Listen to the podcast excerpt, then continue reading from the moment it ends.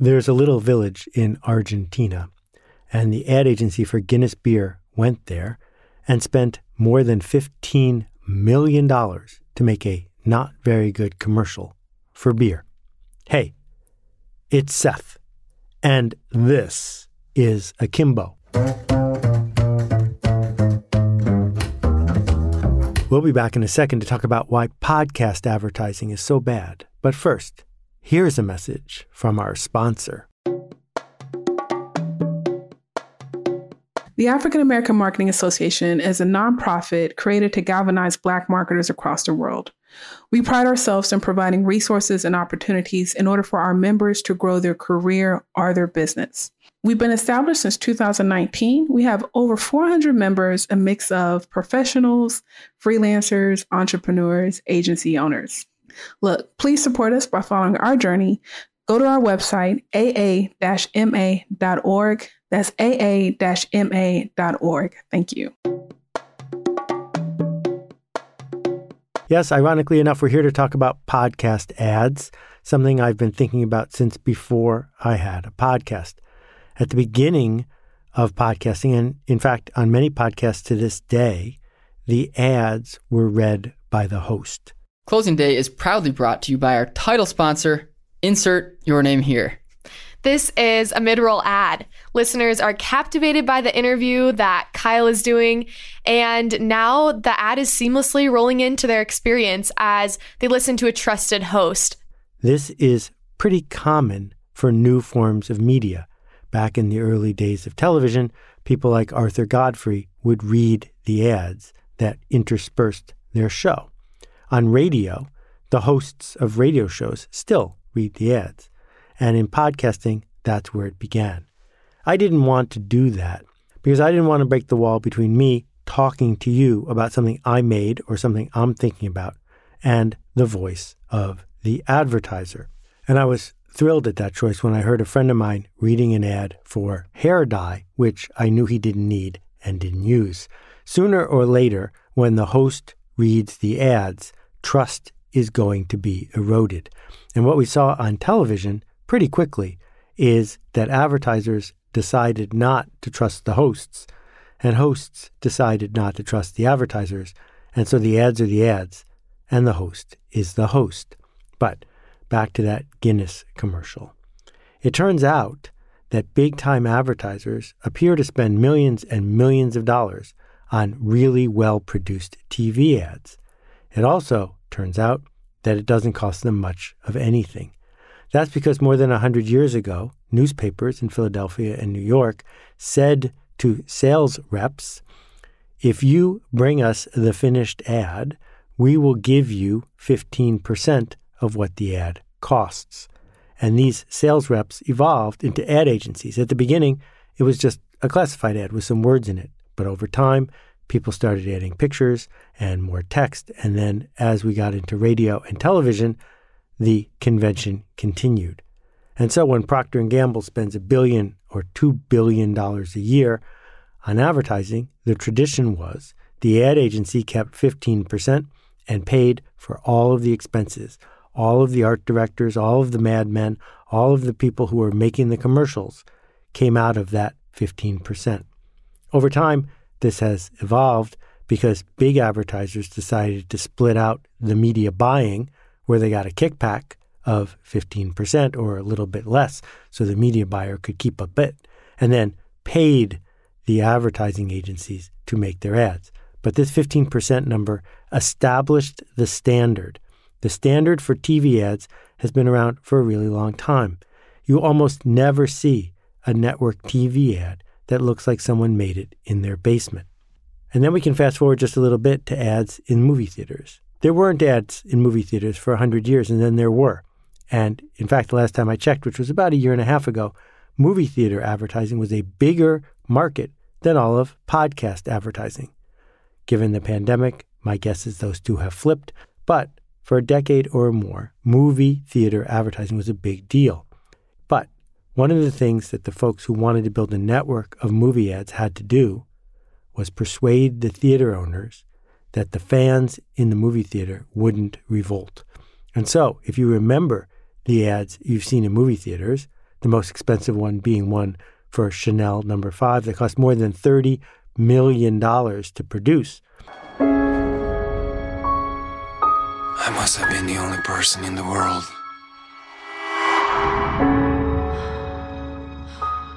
didn't know.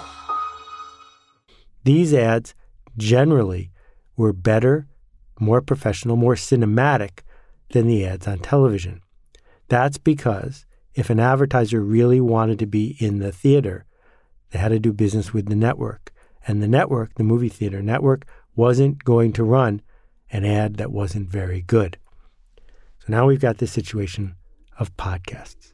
And at the beginning, very few companies were advertising on podcasts. MailChimp just sold for 11 or 12 billion dollars, generated a whole bunch of their brand value by basically sponsoring every decent podcast they could find. They understood that podcasts 5 years ago were reaching people who were interested, interesting, who were opinion leaders, who were leaders in general, who wanted to play with new ideas. And using host read ads, MailChimp built a reputation, a layer of trust with people who maybe wouldn't have heard from them otherwise. But then something shifted, and what shifted is more and more people started listening to podcasts. And instead of it being beautifully crafted podcasts like Mystery Show or first person podcasts in which someone like me comes on and talks directly to you, that NPR voice kicked in. It became things like Serial or S Town, highly produced, true crime, things that appealed to millions and millions of people, not hundreds of thousands of people. And all of a sudden, advertisers took note. Advertisers took note that podcasts are a bargain, that they could buy the ads pretty cheap and reach lots of people who were more expensive to reach in other forms of media. But now, now they have a problem because a company like Geico doesn't really want host read ads, and a lot of hosts might have pushed back on reading ads for products that weren't right in their wheelhouse. Also, if a big advertiser is going to buy ads on a lot of podcasts, which they need to to make it worth their time, they need an ad that's more generic.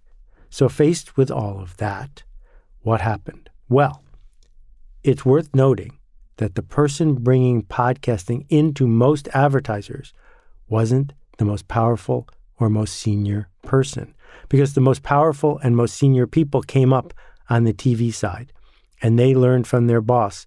Nobody ever got in trouble for running more TV ads. TV ads were where the glory was. TV ads were where big money was spent. And big companies, it's not their money. They're spending the boss's money, the boss's boss's money, the shareholders' money, and it's fun. It's fun to work with the ad agency. It's fun to put on these little movies. It's fun to be in the ad game, as my friend Jay Levinson used to say. And so they were ignoring podcasts. Podcasts were a hard sell to them. And so a junior person comes along and that person says, We're going to start running podcast ads, but they don't have a lot of money to spend and they need to find somebody who knows how to make audio ads. Now, here's the next part. The next part is radio is inherently a local medium. There are every once in a while national radio ads, but most of the time, most radio ads are local. Not only are they local, but they are specific, and as a result, the money just isn't there to make fancy radio ads. Video component system. Get it all on sale now during Crazy Eddie's greatest TV and video sale ever.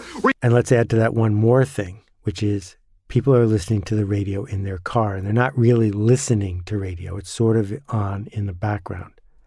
That means that radio advertising evolved really differently than TV advertising. It evolved to be highly compressed in time and in volume compressed in time because what you're trying to do is talk as fast as you possibly can to get as many words in in the minute as you could. And in terms of volume, because there's a button on the editing deck called compression. And what it does is it makes the soft sounds louder and the loud sounds softer so you can have it all fit in at the maximum volume. The end result of these fast talking, compressed, locally made radio ads is there's a patina to them and they sound terrible. Nobody puts together the best radio ad collection and has people buy it. There are still people who watch the Apple 1984 commercial, who watch the Mean Joe Greene or I'd like to teach the world to sing Coca Cola commercials on television. But there's nobody who's digging deep to hear a commercial from a taco stand from seven or 10 years ago. What happened then? What happened is the podcast advertisers were a little bit desperate because they don't have a corner on the market the way the movie theater network did, because there are too many podcasts and not enough ads. And so when lousy ads show up, well, if the check clears, you can run them. And that brand manager, the junior one who's trying to get their brand onto podcasts, well, they don't have a budget to go make a $30 million Chanel number no. 5 TV ad. And the people that they are hiring, they're the ones who are used to making radio ads. So when you listen to a podcast now going forward, one of the things you're going to be listening to is does the host or does the person who owns that podcast have it in them to say no? To say, you know what? The ads are part of the show, and I don't want to run AM radio ads on my podcast. Or are they saying, this is a business and business is business and the ads aren't part of the podcast? Well, they certainly weren't saying that when the host was reading the ads, but it sounds like they're saying that now. And the purpose of this rant isn't to point out how annoyed I am at listening to podcast ads. They're not that hard to skip. No, the point is to understand that media, all media, evolves. That YouTube ads look different than TV ads, even though they're both on video. Why? Because YouTube ads are way out on the long tail. You're never going to reach a lot of people with a typical YouTube ad, which means you don't have a lot of money to spend on it, which means you're not having an ad agency make it, which means it doesn't look like a TV ad. That doesn't mean it's a bad idea. It doesn't mean it doesn't work. It simply means it's different. And often we assume that a thing is a thing because it's always been that thing. But a TV ad is not a movie ad, and a movie ad is not a radio ad, and a radio ad is not a podcast ad. Thanks for listening. We'll see you next time. We'll be back in a second with some questions from previous episodes, but first, here's a message from our sponsor. No ad this week. In fact, an ad about the ads. If you visit akimbo.link, you'll see a new button up there. Let me explain it to you really quick. My friends run akimbo.com, a B Corp that hosts the workshops that you've been hearing about here. But the Akimbo podcast is separate from that. And so going forward, every once in a while, I will talk about some of the workshops my friends are running. But in the meantime, I'd like to talk about what you're interested in. In fact, I'd like you to talk about what you're interested in. So if you visit akimbo.link, you'll see a way that you can upload a 30 second ad for a nonprofit, for a cause, or even for a hobby that you care about. Nothing commercial, please. Of course, I can't promise I'll be able to include all of them. There are guidelines at akimbo.link about how to do it and what to include and not include. The focus is 100% non commercial and nonprofit. I can't wait to see what you've got going on. Hey Seth, it's Maria. Hey Seth, my name's Kyle. Greetings, Seth. This is Steven out in Madison, Wisconsin. Hi Seth, Alicia from Charleston here. Hi Seth, this is Anupam. Hi, this is Caitlin. Hi Seth, warm greetings from Curacao. Hey Seth, my name is Nick Ryan from Pittsburgh, Pennsylvania. Hey Seth, this is Rex. Hey Seth. Hi, this is Vasilis from Greece. Hi, this is Roberta Perry. My question is. And that completes my question. As you know, I love to hear from you. If you've got a question about this or a previous episode or just about anything else, please visit akimbo.link, that's A-K-I-M-B-O dot L-I-N-K, and click the appropriate button. Three questions this week, some with a little bit of a warm-up. Here we go. Hi, Seth. This is Melih from Istanbul, Turkey. So I listened to your podcast with Tim Ferriss a year ago, and you asked him Where's your bad riding? When he was seeking your advice on being stuck in writing. And that really resonated with me as an independent researcher where I was waiting for the great paper. Instead, I decided to write a bad one first, and that's what I did. And now I shoot for a better one with having published a paper. So that really increased my productivity. Thank you for that. Then I came across Akimbo four or five months ago, and I've listened to every episode since, and it has been a great journey. So, my question is how do you give so accurate advice to people who have not solved the problems that you have solved? Like, take never missing a deadline or seeing the status roles as they are and choosing the path of generosity instead of complying with the industrial status setting. So I fear that many people solve such problems and they progress in their life, but then they forget how life was before that. Thank you for this. Thanks for the kind words. I included your preamble because I thought there was some really good advice in that. The idea of showing people your bad writing is, in fact, the first step to getting good at writing. But your question, I think, gets to something around empathy. And to answer it, I want to talk about Ricardo, my favorite physical therapist. Here's the thing about physical therapy physical therapy works because human beings choose to put themselves through strenuous exercises to get better. Physical therapy is not done to you. I mean, at the end, when they put that warm, vibrating thing on, it's fantastic. But I think that's just a placebo. Most of physical therapy is you showing up and pushing yourself. And the thing about Ricardo is you can tell he does that to himself every day. He doesn't look like The Rock. He doesn't look like some sort of steroid addicted weightlifter, but it's very clear that just an hour before I got there, he was pushing himself harder than he was asking me to push myself. And there are choices we make as we get more successful. You may be aware in your town of a cook or a chef who hit a level of success and then chose to coast, that the menu hasn't changed in decades, that the business model is still what it was. It's not easy work, but it's not new frontier work either. On the other hand, you might discover somebody like the great Kenji Lopez Alt, whose new cookbook has absolutely nothing to do with the cookbook that came before. I happen to like the previous one a lot better. But I'm guessing that Kenji felt that same fear in the pit of his stomach just before the Wok book came out that he did before the one before that came out. Well, that's what I try to do in my work. Where is there a frontier? How can I go back to feeling that feeling that I am trying to talk to people about. Because I don't like coasting, it's boring to me. And if I can share things with empathy, I feel like I can do a better job. So thank you for this. Hi, Seth. It's Paula from Pittsburgh. This isn't a question about your episodes, which I listen to every week, but about the cultural boycott of everything Russian we're seeing globally. I guess this goes into the realm of cultural diplomacy. I read today that the Met is cutting ties with conductors and singers, that they can no longer engage with artists or institutions that support Putin. But beyond that, people are saying things like they don't think we should be performing Tchaikovsky and Shostakovich, that they don't want to hear Tchaikovsky and Shostakovich, that we shouldn't play the 1812 overture on the 4th of July, or should they be canceling Swan Lake? Do you think this is a bridge too far?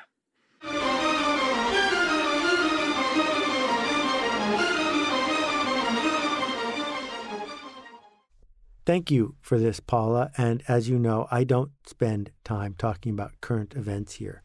But I think it's important to highlight what happens when we normalize things in culture. Normalizing better behavior. People like us do things like this is part of the long arc of history, bending it toward justice, establishing that what is around us might not be acceptable and we have to get better, or that other things that are better are things that others should be doing. Normalization, the idea of people like us do things like this, is critical in how we define our culture. And I think the first part of your point is this we would be making a big mistake if we normalized the idea that it's okay for big, powerful countries in 2022 and beyond to invade, physically invade with death and destruction other countries. And so I think leaders in our culture are stepping up and saying it's not okay. And while the Metropolitan Museum of Art or the Metropolitan Opera or any other cultural institution doesn't have a standing army, they do have the ability to send signals about what's normal and what's not. But, and it's a huge but, it's a gray area really fast. Turns out Stolichnaya vodka isn't even made in Russia. It turns out that the people or the ideas or the cultural artifacts that some folks are walking away from don't have any leverage. There's no real cost to them. And Tchaikovsky's long dead. Nobody in Russia benefits when we play the 1812 overture. I think there's a difference. It's very tricky, but I think there's a difference between cultural artifacts that remind us of an idea that is no longer okay. For example, getting married at a southern plantation, and cultural artifacts that happened to have been created by somebody or a culture that didn't act in ways that we are proud of today. I think the latter is a slippery slope that might be too far because there is no purity. There's no doubt in my mind that one of my great grandparents was Russian. So if you want to stop listening to this podcast, that's okay. You can do that. But I don't think you will be making a point. So we constantly are faced with things that divide us as we seek to find things that unite us. And I think we have to normalize the important stuff and not normalize the things that might be tempting, but that need to be changed. At the same time, I think it's okay to listen to things, to watch things, to engage in things that happen to have been created under different regimes or by people who were playing by different rules. But of course, your mileage is going to vary. I think thinking about the question is 80% of the work to be done. Hi, Seth. This is John from Cape Town. Uh, my question is about risk. Risk on the freelancer. We're often right at the end of a chain of communications, and it uh, sometimes happens that we get owed money that never gets paid. I know that you aren't exactly an advocate for platforms like Upwork, which charge a hefty commission and uh, tend to encourage the race to the bottom. But the benefit that they do provide is escrow services and dispute mediation. So I'm just wondering what your take is for people like me who create independently and very much at the whim of the client. Your advice in the past has always been find better clients. And I know that that is the ladder upwards. How do I go about not losing money again? How do I go about seeing the red flags and the warning signs? What can be done to mitigate this problem that I've faced numerous times already? Thank you for this, John. It's a really good question, and it has to do again with picking better clients. If you only have a few clients a year and they last for a long time, then you, as a valuable freelancer, can establish early and often that the only clients you stick with are the ones who pay you on time. Because if they want to keep working with you, they can't jerk you around about the money. But it's difficult to get to that point. It's a ladder. It turns out that getting work from a client that's not going to pay you isn't particularly difficult, and you don't want to be that person.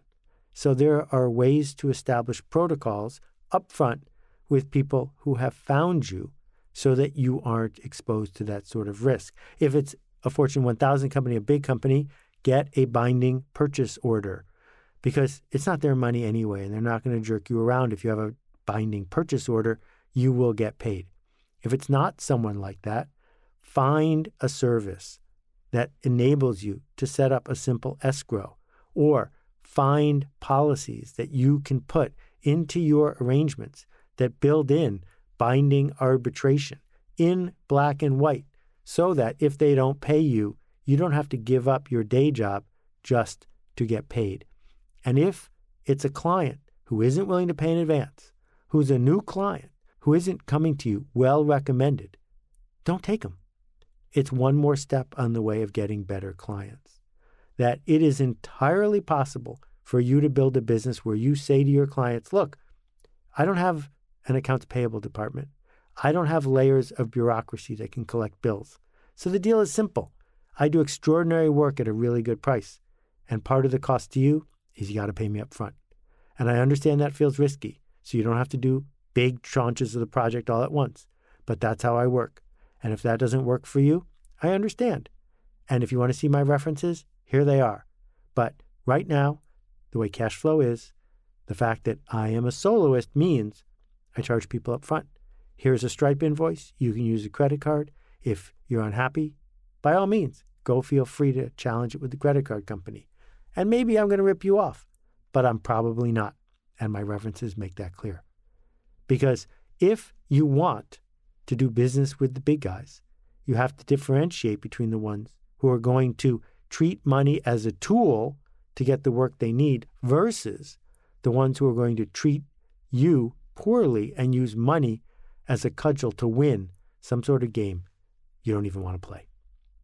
Thanks everyone for listening. We'll see you next time.